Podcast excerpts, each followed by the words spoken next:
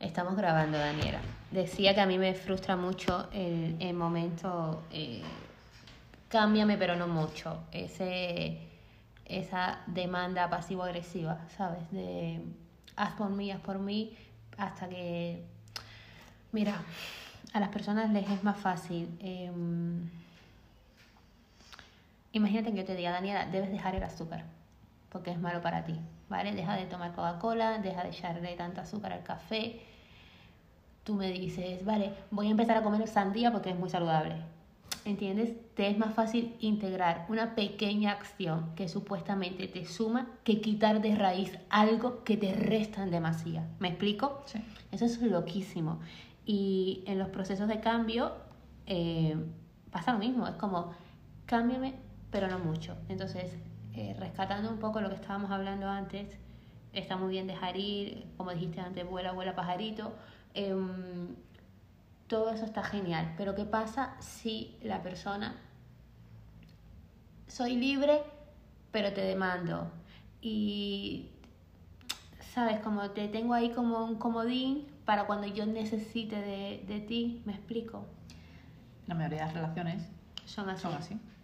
Pero eso no quiere decir que esté bien. No, no quiere decir que esté bien, pero quiere decir que lo hemos normalizado tanto que lo hacemos todo.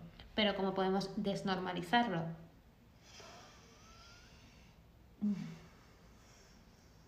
No, porque es egoísta. Es muy, porque somos es muy muy egoístas. manipulador, ¿sabes? Es como alúmbrame los defectos, pero a media luz. Y eh, insisto, a mí me gusta definirlo en el cámbiame, pero no mucho. ¿Tú crees que las personas cambian en pareja? Absolutamente. Yo creo que en pareja es, eh, pero en parejas de, cual- de cualquier índole, en amistad, en compañía, es siempre es transformador. Siempre. Y eso es delicioso, en cierta medida. Eso es buenísimo. Entonces, ¿qué problema hay con el cambio, pero no mucho? Hay un problema en que realmente quieres cambiar. Quiero cambiar. Es bajo no- demanda, o sea, no, no mi- como- no mi esencia. O sea, yo puedo. O sea, una pareja, yo creo que en pareja, digamos que modificamos el carácter porque eh, no cambiamos la base, somos quienes somos, pero sí podemos modificar muchas conductas para vivir en pareja, para convivir. Yo creo que es básico, decides dar un paso y compartir tu vida con una persona y no significa que yo, punto A, voy a encajar perfectamente con punto B. No, hay que hacer un poco de deporte y ver cómo encajamos esa pieza, si nos compensa. Entonces, yo sí creo que cámbiame, pero no mucho. Cámbiame, sí. Voy a, ¿qué te molesta de mí o qué puedo mejorar para que en ambas partes, en ambas direcciones, para que esto vaya mejor? Pero no voy a cambiar de, de, de, de- de mi base, de lo que pienso, de lo que creo, de lo que siento y de cómo soy. En el fondo, es, esa, el tronco no lo cambio. Puedo modificar las ramas quizás, pero no voy a cambiar el tronco. Entonces, yo creo que me gusta la frase de cambio, pero, o sea, cambiaría por ti, pero no mucho. Bueno, es, es un es un matiz. A mí me gusta como tú lo ves porque lo veo completamente diferente. Le has dado otro sentido. Yo lo veo como un acto mediocre y tú lo ves como una frase guay. Como un acto de amor. Como un verdad. acto de amor, claro. Está bien, está muy bien. Em, sí, está bien. ¿Qué vamos a decir? La magia. Por ejemplo, también tengo apuntado unos puntos, eh, bueno, que no te hemos presentado, te presentamos al final para hacer el- este episodio al revés. Em, tengo apuntado unos puntos que estábamos diciendo ahora fuera de micro, que estabas hablando, porque a mí me gusta mucho tu forma de pensar, siempre te lo digo, y es muy interesante conocerte porque pareces, insisto, la embajadora de la Burundanga en España, ahora en Rumanía, pero eres una persona muy profunda y muy inteligente. De hecho, aquí vamos a rescatar una frase que dijo otra persona, que tú no dominabas el mundo porque no quieres, ¿vale? Entonces, quiero que hablemos del agradecimiento en pareja. ¿Hasta qué punto hay que agradecer? ¿Hasta qué punto eh, hay que cerrar los ojos al, a lo que consideramos el mal agradecimiento? ¿Cómo lo vives tú? Si tienes algún episodio que, donde te has sentido no valorada, Eso es pregunta trampa porque yo justamente no tengo pareja. por mal agradecida. Por mala persona. O sea, el entrenador os va a decir que corráis, pero yo no corro, ¿no? Lo mismo. Eh, es, es, súper- es como un terreno súper de arenas movedizas. Eh, ser agradecido o mal agradecido en la pareja. cuando empezamos ya a sacarnos en qué yo soy más agradecido, menos agradecido que tú, o en qué tienes tú que agradecerme a mí o no, cuando, cuando tenemos ya que demandar esa atención o ese reconocimiento, yo creo que significa otra carencia. O sea, aparte de una carencia anterior, mucho más importante que ya el hecho de tener que decirte, es que me has, es que me debes, es que... ¿De dónde puede partir? Sobre todo una mala comunicación. Ok. Eso para empezar. Y pf, de miles de factores, o sea, de millones, o sea, ¿por qué no estoy agradecido? Por cualquier cosa. O sea, yo creo que no, no hay, no, no creo, o sea, no veo un punto de partida el mismo. En cada pareja el agradecimiento vendrá por unas causas o por otras. Pero, por ejemplo, tú te has visto en una situación en que has sentido que no se te ha agradecido todo lo que has puesto en Sí. la relación. Sí, sí. ¿Y cómo te has sentido? eh, mal, me he sentido frustrada. Frustrada. Es la palabra. Me he sentido súper frustrada porque en ese momento, como te decía antes, es, vale, ¿ahora qué hago?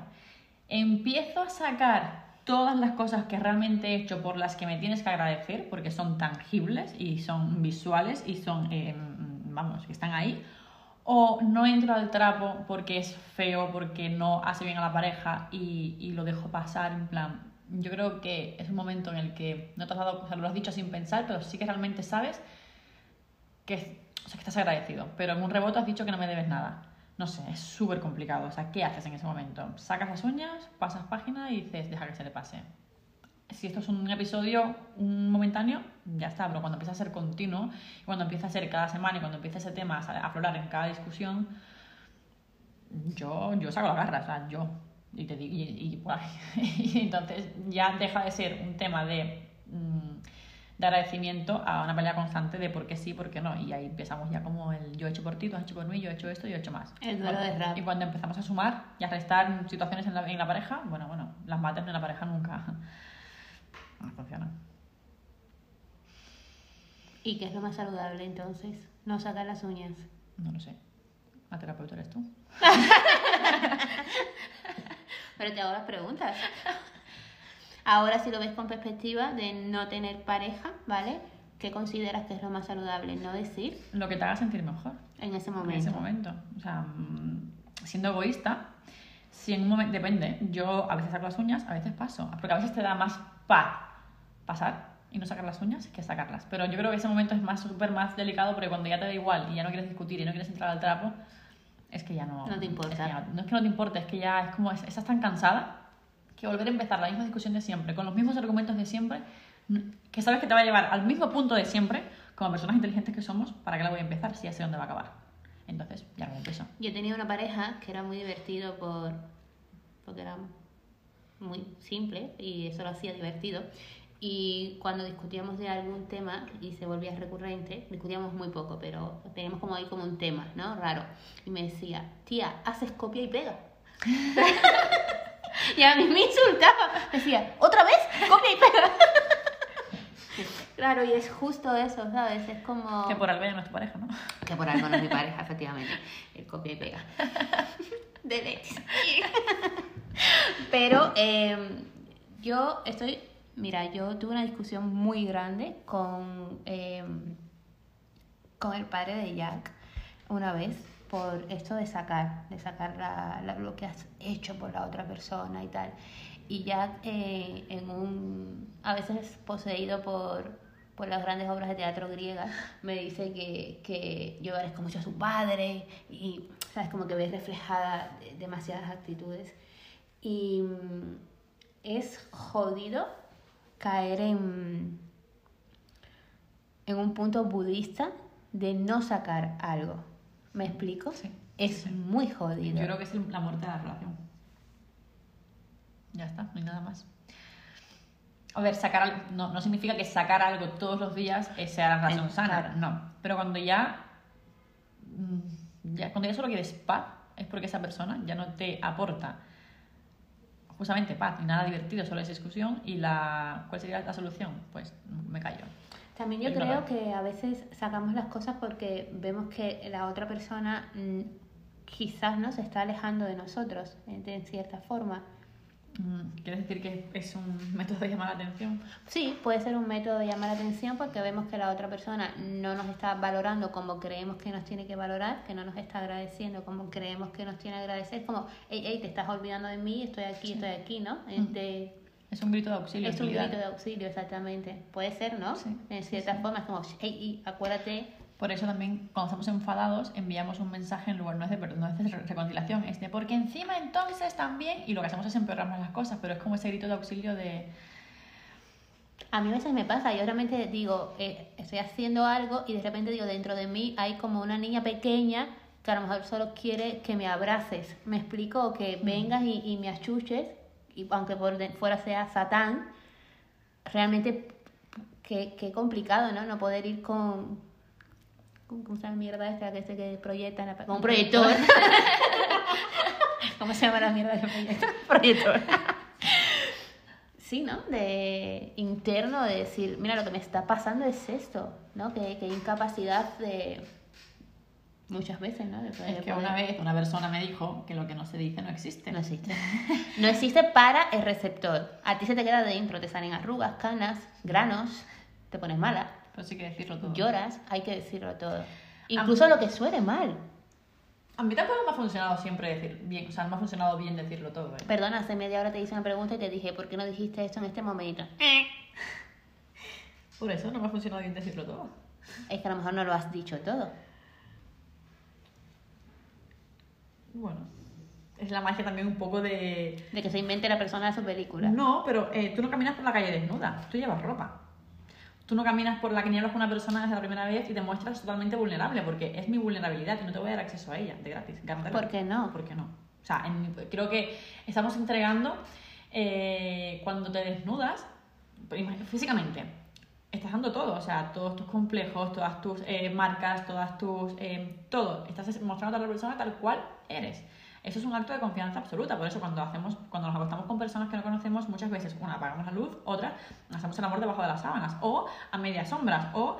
Pero eso de quitarte la ropa con luz encendida, andar por toda la habitación, recoger el baño y seguir desnuda, eso lo haces con una persona con la que te llevas acostando mucho tiempo, no con el que acabas de conocer. En la mayoría de los casos.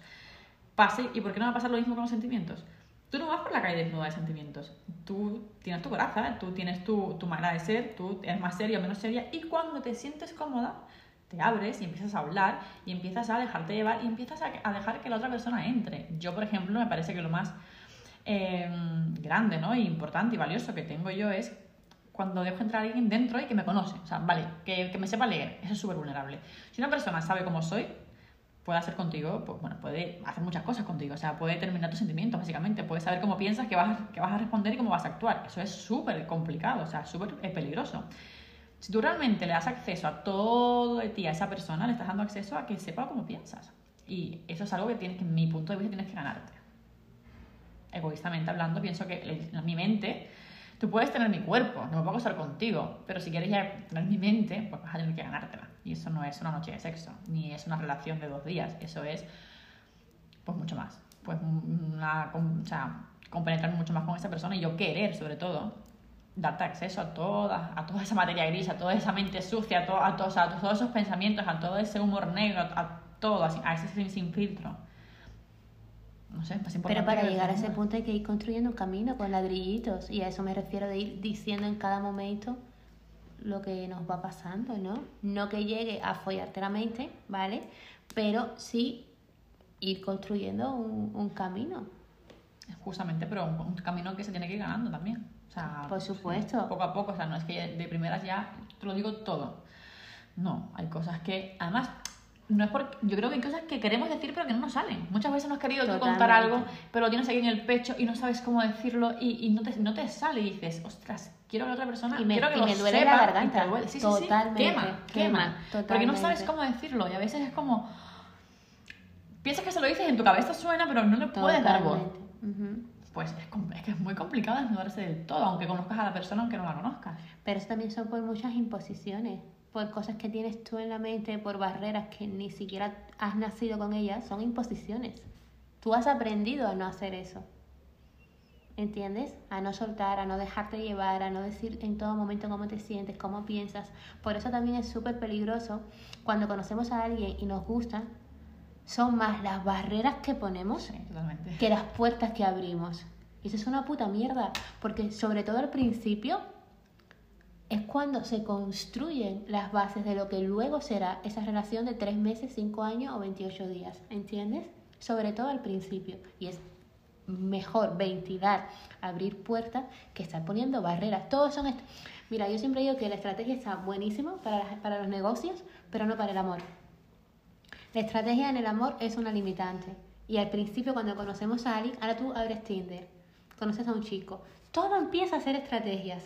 Le voy a escribir a las tres horas que me escriba él. Y entonces le voy a decir, le voy a preguntar a mis amigas qué le digo, para que no suene tintín ni suene tan tan. ¿Me explico? Sí. Puta mierda. Sí, no Todo limitantes. Sí. Todo limitantes. ¿Me explico?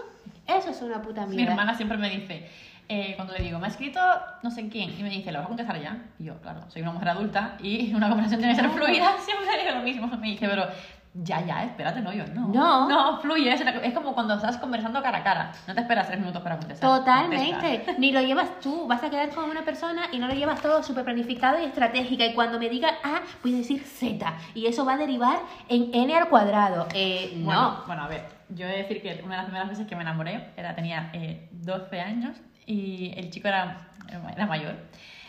Y yo estaba tan nerviosa por hablar con él que yo tenía en una libreta todo lo que le iba a preguntar, porque era por teléfono, y todas sus posibles respuestas y posibles otra vez preguntas mías a esas respuestas, a la conversación escrita. Tenía un guion de todo lo que me podía decir a cada frase para yo estar preparada y saber qué decir, porque era, estaba muy nerviosa. o sea, sí, amiga, sí, yo ¿Cuánto duró esa relación? nunca fue una relación. Por eso, por la estrategia. ya lo saben, oyentes, no lleven preguntas. Pero a mí me daba seguridad, ¿vale? No, al final tenemos que buscar nuestras herramientas, pero la estrategia no vale para nada. Tenía 12 años, ¿vale? Qué bueno, qué bueno. ¿Qué es lo que más te, te importa a ti de una relación? El sexo. eh, no, no, estoy broma. Yo no sé. Pensaba que Me importa. Me gusta la atención. Me gusta. Sí, me gusta la atención. O sea, mm, en todas las formas, o sea, sin ningún tipo de narcisismo, Ujú. pero sí me gusta sentirme valorada y querida por esa persona. O sea, mm, que aporto algo en su vida. ¿Qué es para ti sentirte valorada? que aporto algo, o sea, que no estoy, que no soy de paso. O sea, me Ok. gusta una relación es como que no te da igual que esté o que no esté, es eso. Vale. Eh, ¿Eres igual de feliz conmigo que si a mí me da igual? No. O sea, ¿qué te aporto realmente? O sea, ¿por qué quieres que esté con tu vida? O sea, ¿qué, qué estamos haciendo juntos? Igual si es una semana, un viaje de fin de semana o una relación de un año. ¿Por qué te gusta estar conmigo y no con otra persona? ¿Por qué pasas tiempo conmigo? Me gusta, o sea, yo siempre pregunto qué te gusta de mí, o sea, qué o qué no te gusta de mí. Me parecen preguntas básicas, pero muy em, importantes, ¿no? A la hora de conocer a una persona. ¿O qué, qué- qué te ha hecho conectar conmigo? O, mm, eso, me gusta saber el valor que aportan, que aportan las personas o que las personas aportan eh, a mí. ¿Y qué valoras tú de una persona para que sea tu pareja? No sé, no tengo. ¿Pero qué crees que son los, los, los imprescindibles? Yo soy muy, eh, muy pasional, necesito sentir. O sea, sentir, no sé, lo sientes. Es como cuando... Es, tó- es tópico, pero no es tópico. Te hace, te hace no sé, te, te- le miras y te gusta y es inteligente y mm, te cuenta cosas. Sobre todo una persona a la que admiro. Si yo soy con una persona que me parece, con todo el respeto del mundo, mediocre, o sea, que a la que no, que no me aporta, o lo que decía antes, bueno, pues no, no sé, no te veo igual. Igual es la persona correcta para otra persona, pero no para mí. Porque ¿Qué cosas para ti ser mediocre, Daniela? Esto me interesa porque mediocre es una palabra que yo digo constantemente. Es que no creo, o sea, a ti te gusta mucho definir las cosas Sí. y yo creo que no hay una definición correcta para cada cosa. Yo creo que mediocre para mí puede ser una cosa y para ti puede ser otra. Claro, por eso Entonces, quiero saber para ti. Una persona mediocre una persona que no utiliza eh, las herramientas que tiene para hacer algo de valor con su vida, por ejemplo. Me fascina, se parece mucho a mi definición. Sí, me parece que eso es una vida mediocre. Teniendo las herramientas o teniendo el poder o teniendo eh, todo lo que puedes hacer para eh, ser alguien exitoso, pero ahora, ahora me dirás, define el éxito. No, no, no te voy a decir eso. De hecho, te voy a decir algo que yo eché mucho de menos cuando no estuvimos hablando. Y es que a mí hay algo de tu personalidad que me encanta, es algo que a mí me pone mucho en general de las personas. Y es que tú siempre traes un ladrillo a tu terreno. Me explico. A mí me molesta mucho cuando alguien está en un estado no óptimo, ¿ok?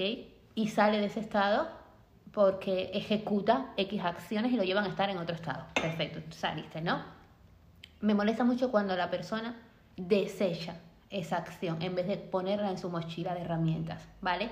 Porque siempre, siempre, siempre debemos ir al pasado a por herramientas, ¿ok? A por útiles, ¿vale? Para eso está el pasado, no para nada más, no para que te lo cojas como colchón y te acuestes con el edredón riquísimo y un chocolate caliente, no. El pasado, el pasado, oye, el pasado debería ser tu mochila de supervivencia, ¿sabes? Tu mochila de herramientas. Y tú eres este tipo de persona. Yo lo he visto contigo. No eres, a ver, ojo, hay una Daniela en redes sociales que es la que trafica con burundanga. y ahora estamos hablando con otra Daniela, ¿ok? La Daniela de, de, aterrizada, la que tengo hoy delante, tú eres una persona que no repites errores. Siempre aprendes, tía. Y eso lo admiro muchísimo de ti. Y lo eché mucho de menos. Y eso que lo sepas. Y eso te hace ser una persona que utiliza sus herramientas. ¿Vale? Aunque a lo mejor tú crees que repites los mismos errores, porque a veces en perspectiva de primera persona decimos, sí, me pasa lo mismo, pero no es igual. ¿Me explico? No reaccionas igual No, no. ante las mismas Aprendo. situaciones. Es maravilloso, maravilloso, maravilloso, maravilloso. Y de hecho va muy en paralelo a tu definición de, de mediocridad, o sea, lo que no quieres ser. Lo que me dices también, creo que he caído ahora pensándolo, lo de la Daniela diferente en redes sociales a la Ujú. de la vida en general, es lo que justo lo primero de pensar. Yo no te doy acceso a la Daniela, o sea, a, a mi vida, a la Daniela que te dice su opinión, que te.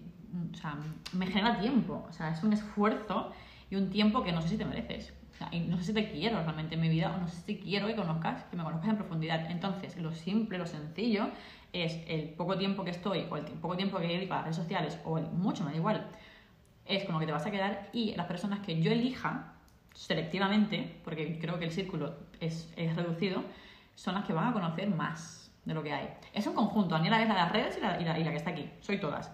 Pero em, a la, no sé, a, la cara, a la, cara de detrás, pues no es abierta para todo el mundo. Es, es ese, mm, solo entra quien yo quiera. O sea, solo, solo, solo me abro con las personas que quiero y solo te doy acceso a... Es como, es muy... Es, muy, es sencillo también en llevándolo al punto eh, gracioso de Daniela y Dani. ¿Vale? Yo me llamo Daniela. Me encanta que me digan Daniela. Eh, ¿Por qué no me gusta que me digan Dani? Yo no te doy la confianza para que me digas Dani. O sea, mucha, no me molesta que me digan Dani, me gusta. O sea, me dicen, la gente me dice, ¿por qué no te gusta que te, ll- que me- te llamen Dani? Y yo, porque no me conoces. No te conozco, no sé quién eres. ¿Por qué me vas a llamar Dani? Mi nombre es Daniela. Y no te digo señora Toledo porque sería ya demasiado, demasiado presuntuoso. Pero es, es, igual, entonces yo sé, no hay ninguna maldad, la gente lo hace con todo el cariño del mundo y yo no me enfado.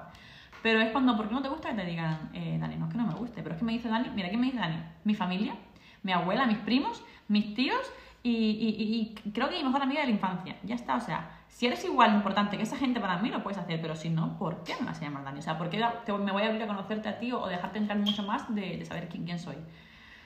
El círculo selectivo y creo que eso es un valor, eso es aportar valor a mi vida, no dejar entrar a todo el mundo. O sea, si quieres entrar en mi vida, ¿qué me vas a aportar?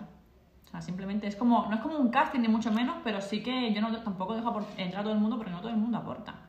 Ni, no- ni no- todo el mundo tampoco es positivo. Entonces, yo sí que soy selectiva con mi, con mi vida. Sí, más o menos entrar a tu vida sería como el juego del calamar. No, no, no he visto la serie. no he visto la serie, pero te juro que es una vida muy divertida. O sea, yo siempre pienso, digo, si yo no, si yo no me conociese, yo quisiera ser mi amiga. O sea, yo, o sea, yo quisiera ser mi amiga. Qué bueno. Y, y me gusta porque entonces pienso que tengo una tengo un círculo bonito de personas y creo que soy eh, soy divertida, pero también, eh, bueno, lo acabas de decir, un poco intensa. Y eso puede ser bueno, vale, hay gente que no me soporta y me parece bien. O sea, es que tampoco pretendo que bien a todo el mundo. De hecho, me gusta que la gente no me soporte porque eso me hace mucho más fácil el círculo pequeño de la gente que sí. me hace mucho más fácil como la elección, ¿no? la selectividad al final. Y no sé. ¿Te fallas a ti misma más que le fallas a los demás o le fallas a los demás más que a ti misma? Creo que le fallo a los demás más de lo que me falla a mí. Creo, o sea, no estoy pensando en una situación concreta ahora mismo, pero si tengo que elegir, voy a elegirme. A no ser que sea mi familia, que es mi punto débil, y ahí no tengo nada que hacer. Y entonces no, siempre lo voy a elegir a ellos, aunque no sea lo que yo quiera, aunque, me, eh, aunque no sea beneficioso del todo. Siempre, no soy egoísta para nada, para nada. Ahora, si no estás dentro de mi familia, que no tiene que ser de sangre, es el círculo el que siempre del, del que hablo. No, me dijo a mí, me dijo a mí y pido perdón, pido mucho perdón porque sé que fallo, pero prefiero fallarte a ti que fallarme a mí. Me encanta. Hay un libro que se llama Indomable que tiene una frase muy buena que dice, siempre que te encuentres en la posición de fallarle a otra persona o fallarte a ti, elige fallarle a otra persona, porque tienes el deber de no fallarte nunca a ti misma. Y eso me parece súper importante. Te lo pregunto porque muchas veces nos encontramos, a mí me pasa mucho, porque sabes que soy como muy intolerante a género humano, y me encuentro en muchas situaciones donde a lo mejor me exigen que sea de una forma u otra para aparentar, para no caer mal, para no fallar a los demás. Y, y es que me cuesta, me cuesta, me cuesta. No sé, no sé desdoblarme, ¿sabes? Em, de hecho, hay un poeta que era espiritista, poeta y 50 cosas más, canario, que decía, solo desdoblando mi ser podrán curarme. Porque es que era como, o sea, no puedo, no puedo no fallarme a mí. ¿Me explico? Y, y suena feo, porque eso te hace eh, Egoísta. te hace, em, te, te aleja de, de la gente, te hace como antisocial, quería decir, ¿sabes? Y me ha gustado mucho, me ha gustado mucho tu opinión. Mira, Daniela, eres eh, este podcast te cuento un poquillo de sentido, ya te lo conté, pero eres Piscis, aunque no crees en el horóscopo, pero seguro se te olvidó ya. Este podcast es un podcast que es un podcast donde intentamos hacer mucha filosofía, intentamos em, que sea un poco terapia de pareja también, es como para drenar, para aterrizar un montón de cosas, pero también es un homenaje, es algo vivo que va a quedar, que va a existir siempre vivo, como está existiendo ahora, para que dentro de 20 años, 30, 50, lo que sea, podamos volver aquí, escucharnos como éramos, qué pensábamos, qué sentíamos, cuáles eran nuestros valores, ¿sabes? Y bueno, al final el podcast se llama Esdrújulo Jack porque ya conoces a Jack, conoces a Esdrújula. Y también es en este momento es una especie también de, de declaración de amor, porque al final es un podcast que he creado para él como declaración de amor, otra vez dicho. ¿Vale? Entonces siempre hacemos algunas preguntas sobre Jack. ¿Vale? ¿Estás preparada? Eh, Sí. Es un podcast honesto, Ok. visceral. De hecho, el eslogan es grabado y colgado en tiempo real, no tiene introducción, tiene un montón de es- fallos. Estamos en España, pero soy abogada y me puedo coger a la quinta enmienda.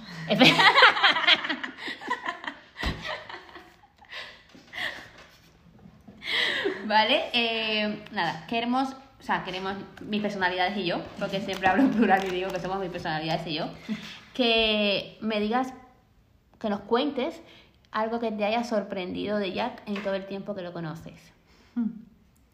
Para bien o para mal, pero si puede ser para bien, positivo mejor. Eh, a ver, yo te he de decir que no conozco mucho a Jack tampoco. Yo soy amiga tuya y yo lo conocí a través de ti. De hecho, creo que lo he visto un par de veces en mi vida, no muchas más. Y lo que sé de sé a través de ti. Claro. Entonces, partiendo de que no tengo una opinión fundada por cosas que yo haya visto de él, solo por las que me has contado tú, decirte que me ha sorprendido, sabría decirte, porque para que una persona me sorprenda positivo o negativamente, tengo que saber cómo es de base, para que esa acción que haga a futuro diga, esto es diferente de lo que yo suele hacer. Entonces, ya que no es en mi vida, es complicado, pero que yo te diría que, es que me sorprende, es que no me sorprende tampoco, o sea, algo que Algo voy a guste, de Jack, sí. sí, ta, es lo que es, justamente. Me gusta mucho de Jack su perseverancia. Ok. Es una persona que no es conformista, yo odio a las personas conformistas. Me gusta muchísimo de Jack em, que siempre quiere más, es ambicioso. Sí. Me gusta la ambición y me gusta el no conformismo. Me gusta em, querer siempre ser el mejor sin que eso te suponga un estrés, sin que eso te suponga dejar de comer, dejar de salir. O sea, me gusta la superación, me gusta que, em, que destaques, pero desde la sencillez, o sea, desde, desde la humildad. Tampoco tienes que aplastar a nadie para subir tú. Me parece eso lo más horrible del mundo. Pero sí, me gusta según lo que me has contado y he visto, porque además lo he visto. Has participado también en proyectos, claro. Exacto. eh, me gusta mucho eso de él. O sea, y tengo muchas cualidades, somos piscis los dos, aunque no crean en horóscopo. Aunque tú no creas y él sea hijo de Esperanza Gracia. Otra cosa que me sorprendió. Digo, ¿quién es este señor tan racional, tan abogado, leyéndome eh? Pero Tirador bueno, tarot. no, o sea, no, no encajaba las dos personalidades. ¿verdad? ¿No es Géminis? Acuario. Pero sí, eso es lo que quiero destacar de él eh, positivamente y que me siento súper identificada en esa parte de, de su trabajo y de su ambición y de su ímpetu. Me gusta mucho. Yo quiero rescatar algo que dijiste antes fuera de micro, que estábamos hablando ah, hace horas. Em, ya que estamos tocando un poco el terreno profesional, para mí, bueno, de verdad que las personas que lleguen a este, a este podcast porque estaban navegando por, por la atmósfera, eh, de verdad que los invito a que vayan a tu perfil de, de, Instagram y conozcan a, a las dos Danielas. Em, eres una profesional 360, eres una persona súper arriesgada, visionaria, muy valiente. Y esto te, mira, recuerdo cuando te conocí en, en cuarentena, a mí me encantaba tu mente. Yo decía que, o sea, me encantaba siempre a, a nivel profesional. Ojo, no, la burundanga, no. A nivel profesional, yo flipaba y era algo que comentaba muchísimo con Jack y te poníamos muchos ejemplos en muchas cosas. Eres una tipa del futuro, honestamente, con muchísima visión. Y eres emprendedora, eres una profesional como la copa de un pino y antes dijiste algo que me encantó cuando estabas definiendo por qué sabías que estabas en el lugar indicado a nivel profesional. Me encantaría que lo volvieses a definir, ¿te acuerdas? No soy Piscis.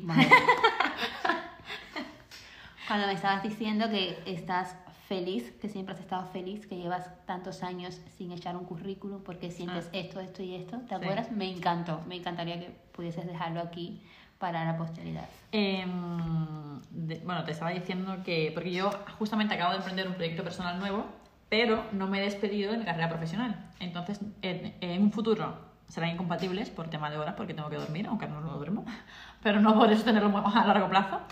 Em, pero que soy feliz y tengo mucha suerte de que mi, mi carrera profesional me ha gustado tanto siempre que desde que entré, que acabé la carrera, que entré de, de becaria en esa empresa y, y he seguido, no he echado nunca un currículum en cuatro años que llevo en la empresa. Y eso es sinónimo de dos cosas, o de conformismo o de que estás a gusto. Y yo soy la persona menos conformista de la historia. Entonces, como reflejo, ahí como algo positivo a mi trabajo actual, me gusta, lo disfruto, aprendo muchísimo y he conseguido em, la, eh, la composición ¿no? correcta entre vida, trabajo y hacer las cosas y estar a gusto.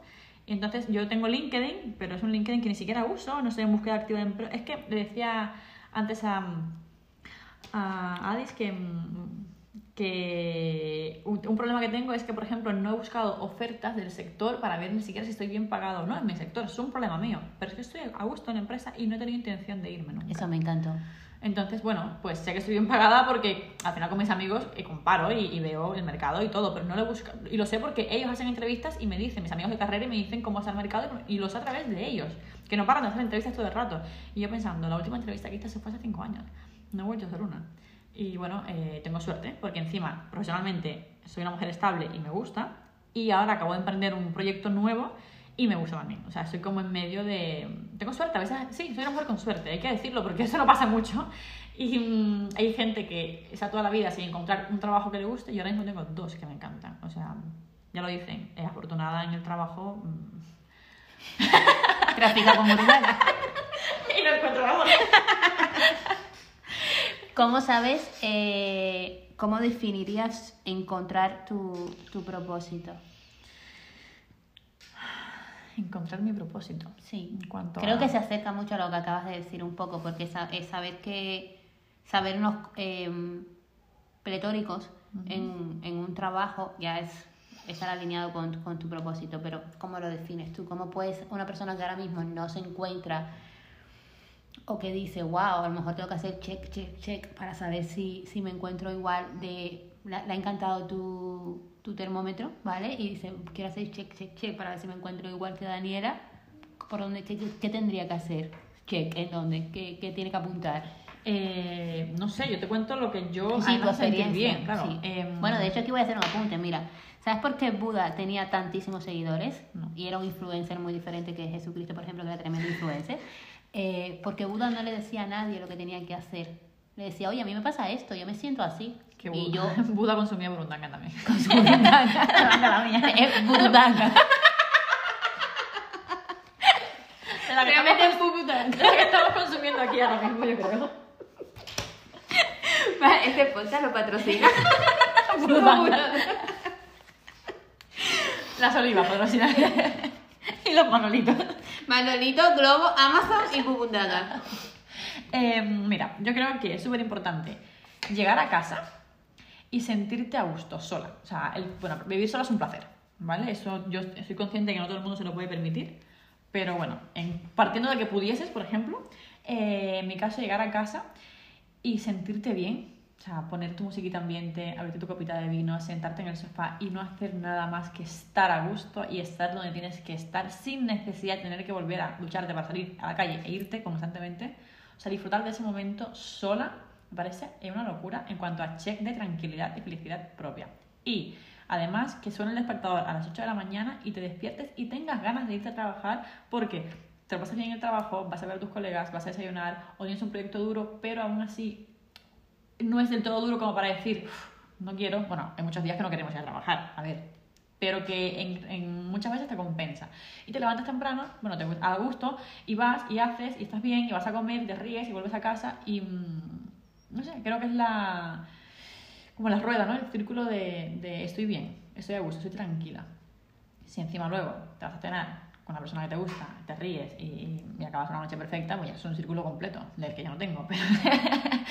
Pero, pero em, yo ahora mismo soy un momento de que en casa me siento a gusto y en el trabajo me siento a gusto. Entonces yo creo que se acerca a la felicidad o, a- o al momento de, de check, ¿no? Check, check, check, check. Faltan Pero- muchas más cosas y muchos más checks que faltan, pero no hay que tenerlos todos. Yo creo que en cada momento de tu vida hay un check que te va a gustar más que otro. A mí hace un Totalmente. año estar en casa sola me, me producía estrés, o sea, no quiero estar aquí, quiero estar en la calle, quiero estar de fiesta, quiero estar bebiendo con mis amigas, pasándomelo bien o de comprar en el Zara, es que me da igual, era otro tipo de check. O sea, Claro. no es que mis checks sean los correctos, son los que a mí, en ese momento de mi vida, son los que me aportan También más. estabas en otro momento. Exactamente. Efectivamente. Exactamente. Pero se puede llegar a casa y tener pareja y tomarte la copa de vino con tu pareja. O tú abogas por la soledad. No, no, no. Iluminado. Yo abogo por el vino. Mientras haya vino con quien sea. Solo con tu pareja o con el perro. Lo importante no es la pareja, es el vino. Es el vino. Eh, también antes dijiste algo fundamental que considero para saber si estás en el sitio adecuado, que es permitirte desconectar. Hablabas de saber desconectar también, ¿no? Mm, creo que no, porque yo es algo que no sé hacer. Lo decías antes, mujer. No sé, no me acuerdo. Saber Que eres desconectar. una persona que sabe desconectar, ¿sabes? Cuando tienes que hablar de trabajo, hablas de trabajo y Ah, cuando- sí, sí, sí, sí. ¿Ves? Sí, vale, vale, ya me acuerdo. hemos hablado mucho. Mm. Sí, me parece que, mm, por ejemplo, me decía Alice que las personas, que con qué tipo de personas yo me siento identificada o me gustan o quiero tener cerca. Y le digo que con las personas que saben desconectar, que saben qué momento es para cada cosa. Yo creo que eh, en el trabajo hablamos de muchas cosas, además el trabajo evidentemente son muchas horas, pero cuando estás fuera, no sé, quiero hablar de, si yo me dedico, por ejemplo, y tengo un trabajo súper intenso y tengo que pensar un montón todo el día, imagina que encima voy a tomar una cerveza afuera y tengo que seguir pensando en cosas súper profundas. No, quiero ver las hojas caer y quiero hablar de los colores del arco iris, de lo que pasó ayer en Sálvame y de que Belén Esteban eh, sigue siendo, no sé, no sé, ni que, que se ha cambiado el pelo, yo qué sé. De cosas mundanas y frívolas que hacen muchísima falta para desconectar. Porque el cerebro tienes que darle también eh, paz y tranquilidad. Y por hablar de, no sé, de, gran hermano, no sé, me lo invento, em, no vas a ser ni mejor ni, ni peor persona, ni vas a ser más culto menos culta, si, si todo lo lo hagas en el día no es gran hermano, evidentemente. Pero puedes hacer muchas cosas, pues tu mente puede descansar, puede dejar de pensar, puede eh, simplemente relajarse con temas frívolos, mundanos y, y sin ningún tipo de, profundidad. Es súper importante. Para mí, yo creo que es súper básico hablar de, de nada. Por eso muchas veces cuando vamos a salir y queremos desconectar, acabamos hablando siempre de sexo. Porque es básico, porque es mundano, porque es simple y porque es divertido. Esa es la manera que tenemos de desconectar y de conectar, porque todo el mundo lo hacemos. Eso es un tema de que todo el mundo ah, sabe, mejor o peor. Pero, eh, y es sencillo. Y es la manera de, bueno, ya está, estoy relajada, estoy desconectando, estoy hablando de cosas en las que no tengo que pensar ni profundizar. ¿Y qué pasa cuando no eres capaz de hacer eso? Porque te sale involuntariamente. Conocemos a personas que no son capaces Pues de desconectar que- y no es porque no sean inteligentes ni No. interesantes ni nada, es que no tienen como ese, no tienen definido el interruptor, ¿sabes?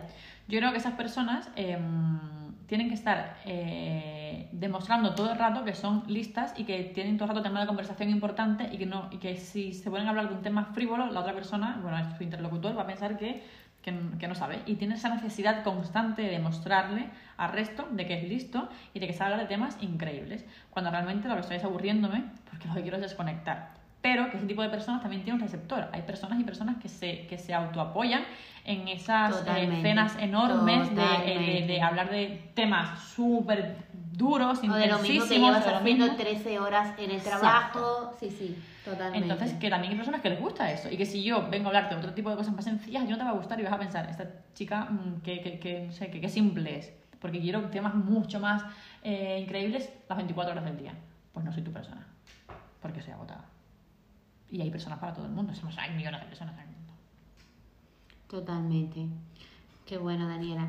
Y ya por último, para finalizar, eh, ¿qué piensas del gran ridículo? Depende de la edad que tengas. Es súper importante la edad. A mí me encanta la manera en que estoy madurando. O sea, soy fan. Soy fan de mi manera de madurar. Y ojalá siga madurando mucho más y sea más ridícula todavía. Cuando era más joven, más adolescente y demás, tenemos ese, ese miedo ridículo. Odiamos el ridículo. Es que, ¿qué va a pensar de mí? Es que no lo puedo contestar. Es lo hacemos todos. Nos cohibimos. Vivimos como súper em, estáticos pensando que qué va a pensar. Pues que piense.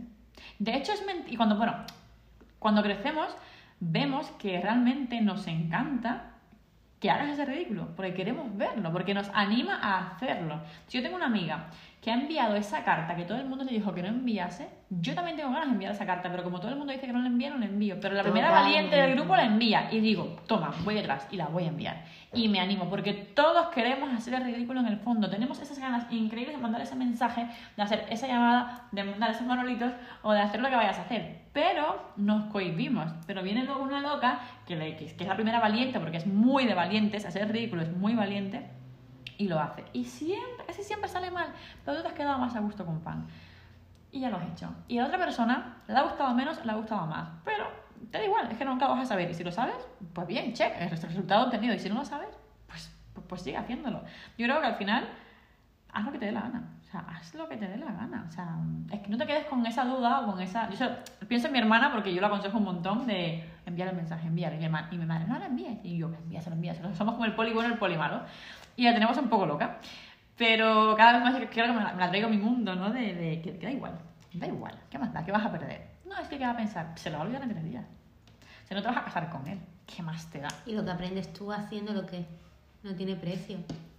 Pero yo creo también el aprendizaje va con la edad. Al principio solo piensas que es un ridículo y no lo vas a hacer y luego piensas que benditos ridículos, ¿no? Me encanta, bueno, antes no lo era nada, cero, y ahora soy súper, bueno, tuve una época muy ridícula Sí, que no me dio resultado, ojo, también hay que sí, decirlo. te dio resultados. Porque estás aquí hoy, diferente. Todo suma. Ya. Pero sí, te abre mucho la mente el ridículo. Totalmente. Te abre mucho la mente, te hace madurar muchísimo y te dan vergüenzas menos cosas. Y, y eres mucho más desinhibida y por lo tanto mucho más tienes más temas de conversación porque no, no te cortas y porque no te da vergüenza y porque pruebas más cosas y porque vas descubriendo muchas más cosas de ti que no sabías que el cohibirte porque estaba mal no, no, no te hubiese llevado a saber si te gustaba o no. Simplemente no lo sabías. Así que sí, probad cosas, enviad cartas, hacer ridículos, eh, hacer esa llamada, enviar ese mensaje te dejen en visto, vuelve a escribir. Llamada. Haz lo que te dé la gana. Totalmente. Hasta que no te bloquee, Y aunque te bloquee, siempre hay un globo que enviar. ¿Cuál es el mejor tipo de amor para ti? no sé. Si tuvieses que completar la frase, dirías, el mejor tipo de amor es El intenso, el intenso porque porque te hace sentir mucho más, que estás más viva, que me- o sea, tanto lo bueno y lo malo, el dolor, el sufrimiento, el llanto, las lágrimas, la felicidad, los orgasmos, eh, los viajes, eh, las peleas, las reconciliaciones. No es, el, no es el que queda, no es el, no sé, no es el típico con el que te casas, porque esa intensidad no la puedes aguantar toda la vida, es imposible, porque no es sana. Pero, mm, pero sí es el mejor. Ese tiempo que te dura, Es, es increíble. Es el, es el de que te acuerdas. Cuando estás deprimida un día de lluvia, pues te acuerdas de ese amor. Te acuerdas de ese polvo en el parque, mm, o de ese viaje, o ese paracaídas, o de esa discusión, o de aquel mensaje, eh, de ese, del que- o de aquel llanto increíble que te. O de ese ridículo. o de aquel ridículo. De ese te acuerdas. Mm, Entonces, bueno, el mejor. Creo que el más bonito es al final con el que te acabas quedando, el más sano, el más tierno, el más, bueno, el que te, con el que vas a convivir, porque somos personas de convivir en pareja. Entonces, pero el, el mejor es el que te hace rabiar, el que te duele el corazón, el que no te deja dormir, el que no sabes qué hacer. Y no puede volverse sano. No creo. ¿Por qué? No lo puedes tener toda la vida. Es demasiado intenso, demasiado bonito, demasiado idílico para que encima sea sano. ¿Tú quién eres? ¿La reina de España? O sea, no podemos saberlo todo. En mi Yo no creo eso, ya lo sabes, pero ya. bueno. Yo creo que sería demasiado. Sería demasiado, eh, ojalá, pero sería too much. Sería demasiado para una persona y demasiado poco para otras. A ti te va la marcha en el amor. Sí. ¿Por qué? Te transforma la marcha. Te hace mejor. Mm, O simplemente te, te gusta. Me gusta. Me, mm, soy una persona muy activa y me hace sentir, o sea, me hace vivir, me hace vibrar. Me apetece, me apetece la marcha. Me apetece, soy súper fiel cliente del amor a distancia. Me gustan un montón las sorpresas, los viajes de imprevisto, la, te aparezco, me aparezco en casa, eh, mm, no te veo una semana pero te veo te veo con muchas más ganas, que hacemos viajes, o sea, todo, todo lo que significa intensidad, me gusta. Me gusta mucho. También me gusta estar tranquila, ver una peli el viernes en el sofá y, y no follar en dos semanas. Bueno, todo tiene su, su rumbo y no pasa nada, es igual de sano y es igual de bueno. Y todos hemos pasado por ahí.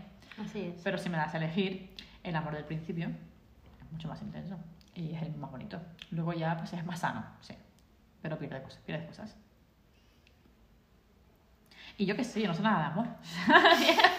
no me hagan esas preguntas. me he inventado todo. ¿Algún mensaje que quieras dejar? ¿Algo que te nazca decir así de imprevisto? Sí, Dime. tenemos que pasarnos todos a los productos veganos. Ay, Dios. Deja un mensaje. ¿Eres más de libertad, por ejemplo? Que, ¿Cuál dirías que es tu valor principal? ¿La libertad o la seguridad? La seguridad. ¿Por qué? Porque soy una mujer mm, bastante controladora. Ok. Y me siento, em, me siento bien cuando tengo las cosas bajo control. Cuando sé, cuando conozco, cuando tengo la lista de lo que tengo que hacer, cuando voy haciendo, cuando controlo cómo vas tú de trabajo, cómo estás haciendo. Si tu trabajo me influye al mío, mm, quiero saber cómo estás. No me digas, lo voy a hacer. No, dime exactamente eh, con lo que estás, porque me, o sea, me hace feliz y me da estabilidad y tranquilidad el control. Entonces, me imagino que la seguridad también. La libertad me parece muy peligrosa. ¿Por qué? No todo el mundo sabe ser libre. ¿Estás poseída por mí? Es una frase que digo constantemente. No sé si estoy poseída por ti, pero yo creo totalmente, ya lo sabes, en la dictadura. La dictadura. Eh, sí, sí, totalmente. Es algo que yo debato muchísimo en pareja, lo he debatido mucho. Por ejemplo, te voy a poner un ejemplo al azar, ¿vale? Em, los juegos sexuales en pareja, por ejemplo. Em, ha pasado mucho, conozco muchísimas personas a las que le ha pasado que han abierto como una puerta a la libertad, ¿no? Y han dejado entrar determinadas cosas a la pareja. Casi siempre se le suele ir la olla a alguien por la propia gestión de la libertad. ¿Me, me, me estoy explicando? Entonces, la libertad es algo que todo el mundo quiere, todo el mundo cree saber lo que es, pero ni el tato sabe controlar. Entonces es como muy jodido. Entiendo lo que dices, lo apoyo, ¿vale? Yo, como sabes que me sobreestimo, creo que domino un poco la libertad, pero sí que mm, efectivamente creo que nadie sabe gestionar la libertad. Y es triste, porque volvemos a lo que hablábamos antes fuera de micro, que es ese cementerio de, de las pérdidas. Solemos perder un montón de cosas, ¿no? ¿Conectas con lo que estábamos hablando antes? sí, sí. Solemos perder un montón de, de personas, que no digamos cosas, por la falta de gestión de la, de la libertad. Qué chungo, ¿no? ¿Qué crees? Eh, bueno, justamente lo que te decía antes, todo, y lo que, lo que has dicho también. Todo el mundo quiere ser libre, pero no todo el mundo sabe ser libre. Funcionan las relaciones, pero funcionan los trabajos también. Dame libertad, yo quiero hacer, no sabes. O sea, no sabes. Lo siento, pero es así. Qué bueno. No sabes. Entonces, eh, tienes que, al final, quieres ser libre, quieres un trabajo que te permitan libertad y que te permitan hacer y venir y deshacer, pero entonces me estás llamando cada cinco minutos porque no sabes qué hacer. Quieres libertad, pero no sabes qué hacer con ella. Luego te agobias porque no llegas a los timings, porque no, porque no sabes trabajar en libertad, porque necesitas una persona que te diga qué hacer. Porque estamos acostumbrados al trabajo antiguo, al trabajo mm, ya gestión y las relaciones también, donde lo que tenemos que hacer es estar juntos, dos personas, para que funcione. A la que la abrimos, no sabemos cómo gestionarlo. Y un trabajo de ocho horas en una oficina donde tienes un jefe y te diga, esto es lo que tienes que hacer, lo quiero esta tarde y se hace así. Porque si te digo, entregámoslo el viernes, no sabes ni por dónde empezar, No. Porque no vas a empezar el viernes. justamente. Sin saber qué sin Porque saber no qué hacer. tienes educación, no tienes gestión del tiempo, no tienes gestión de nada. Al final volvemos a lo mismo. Es, es como un trabajo en cascada. ¿No? Sí, sí, Entonces estamos en contra de la libertad. totalmente.